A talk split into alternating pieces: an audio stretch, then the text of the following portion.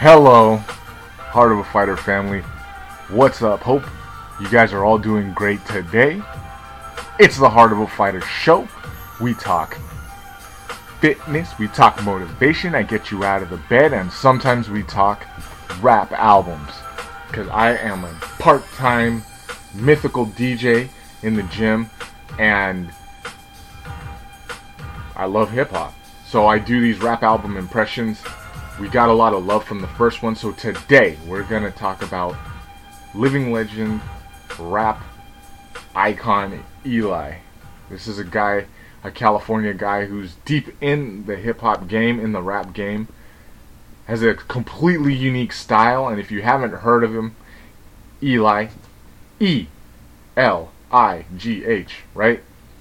There's a couple of new albums coming out from people, right? So Drake came out with an album a couple weeks ago, right? And F- Freddie Gibbs, this is rapper that's been around. His name's Freddie Gibbs. I don't fucking listen to the guy at all, but I listened through his album, so I'll post that in a in a day or two. Uh, Wiz Khalifa has something coming out, and like I told you guys in the uh, in the number one show, I do not fuck with mainstream hip hop because it's akin to pop music to me, and that shit makes me gives me a migraine. I I I I can't do it, and so when I hear mainstream hip hop, I immediately like want to just instinctively hit the dial real quick. But for you guys, for myself to kind of discover new shit, I want to listen to more of it. So I'll give you my Drake impressions later. Today, it's rap legend Eligh. Eligh released his last house on the block about a month ago. Little background. Here's a guy who was part of the Living Legends. If you know anything about underground hip hop, chances are you've probably heard of the hieroglyphics. You've heard of the Underground Kings, right? Back in the day. You've heard of 3 6 Mafia. You've heard of Tech N9ne. These are mainstays of the underground hip hop community, which when I was a kid and my love for hip hop was in its infancy, but also in its was just blind and and all encompassing. Anything hip hop, I would embrace it. Back in those days, you had two divisions of hip hop mostly. You had mainstream, you had underground. And if you were underground, is because you couldn't get on the the airwaves. Well, today, most of it, most of the good shit, I would say any good hip hop is definitely going to have inroads into the underground community, which is separate from the battle rap community, right? Any good music is still going to be considered underground, which means it's just not played on the radio. If it's terrible, chances are they're playing that shit all over the radio, right? So, in the last 25 years, underground has merely been a a name, a marker for rap that is not on the radio. That you got to go search for. It has little to do with its circulation. It has little to do with the audience. It has everything to do with Clear Channel's decision to make it a popularized product. Okay? With that out of the way, we have one of the innovators of hip hop, Eligh. Because back in the 90s with the Living Legends, back in the 2000s with the Living Legends, these guys epitomized what it was to grind underground. They sold shit out of their trunk a la E40, a la every motherfucking rapper pre 1998 that was worth their weight in in vinyl and wax, right? These guys would they didn't sign to any major label. They kept it independent, which speaks to my heart today because I'm an independent um, business owner myself. So I know, I understand that there are specific hurdles having to do everything with being an independent contractor. You have to basically watch out for yourself. These guys were doing that. You remember the living legends. Maybe you've heard of Murs or the Grouch. Those are the most famous guys from that. Well, this collaboration of Area and LA artists form the Living Legends, and Eligh breaks out with his Last House on the Block album.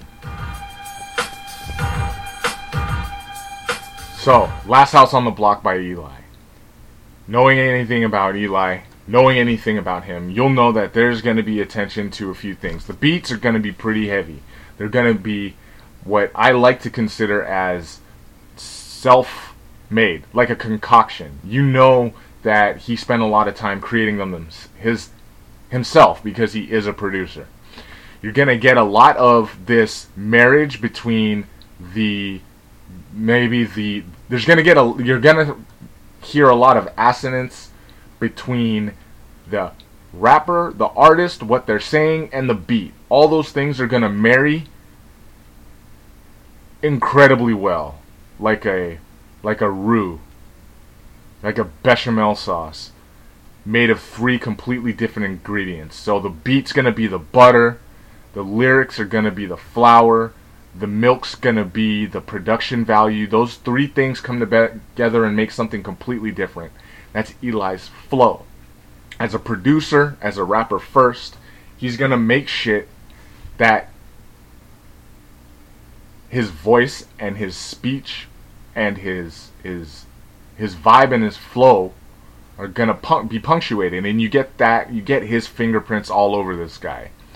The beats are very like, man, they're they're heavy. Some of them are heavy. They're they're they're layered on top of each other. You know, they are reminiscent of of a club that just spins hip hop where you have to walk in you walk in it's a giant box and everybody's in the front of the room one microphone a lot of ciphering and hands are in the air right? It's reminiscent of a guy pressing the fucking the drum kit as the beat is happening live.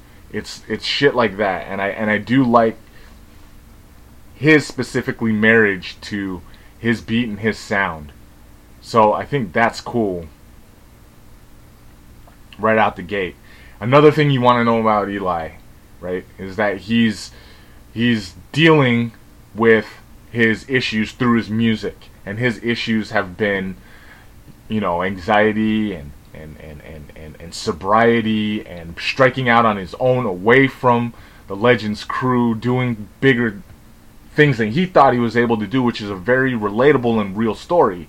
Also, one that is without ego, right? He even has a couple songs about that called Ego Killer on his Therapy at 3, but this one is without ego, it's without machismo, right? Because he's wearing that. You got a guy from LA, you know, tat- tatted head to toe, and he's coming out here talking about the things that he's going through in the rap game, a notorious a game notorious for its, you know, you got to grab your own huevos and squeeze while you rap. You got to nod your head. You got to salute to something very heavy, very masculine. And he's coming out and not doing the opposite, but he's providing a good juxtaposition here by saying, hey, if this is art, you deal with things through your art. And so the last house on the block is a reference, I guess, to some sobriety living. In the song, he deals with some of those themes. One thing that I can appreciate about this album, about this cut, is that there are very few topical slash ephemeral slash trendy topics to be covered on this fucker. Instead, the fucking joint features Eligh shit, right? Part of it is being in touch with yourself spiritually and how that shit gets out into the world without losing a drop. Without losing a drop of go hard. You still get to go hard, but you get to be real enough with the self, with the person, the man you are, in love, right? In in creation, in performing, in staying sober. That is a very intense, discipline oriented kind of lifestyle, staying sober. These things are no less fucking masculine and require no less fucking gorilla in you. And thus is represented beautifully in in a, in an art form such as hip hop that usually marriages you know problems with hyper masculine kind of you know guys want to act hard and gangster and shit. The truth is, you can be hard if you're sticking to the to your discipline. If you're doing what you do best day in and day out, you get to earn your stripes and this album I love represents that, but it also represents this kaleidoscope of different styles of beats with different meters or different, I guess, BPMs. You know, um, take pain on the break with the grouch. That sucker, it, it knocks. It very much knocks.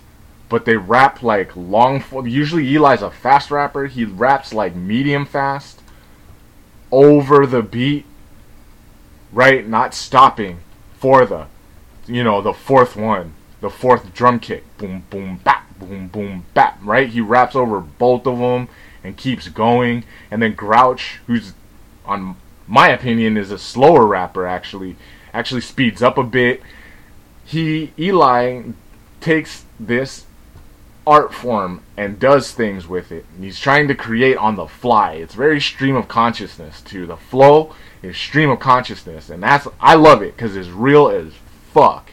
You could be out here trying to fucking rap gangster rap, do your little, you know, your little tough guy look or whatever. No, no, no.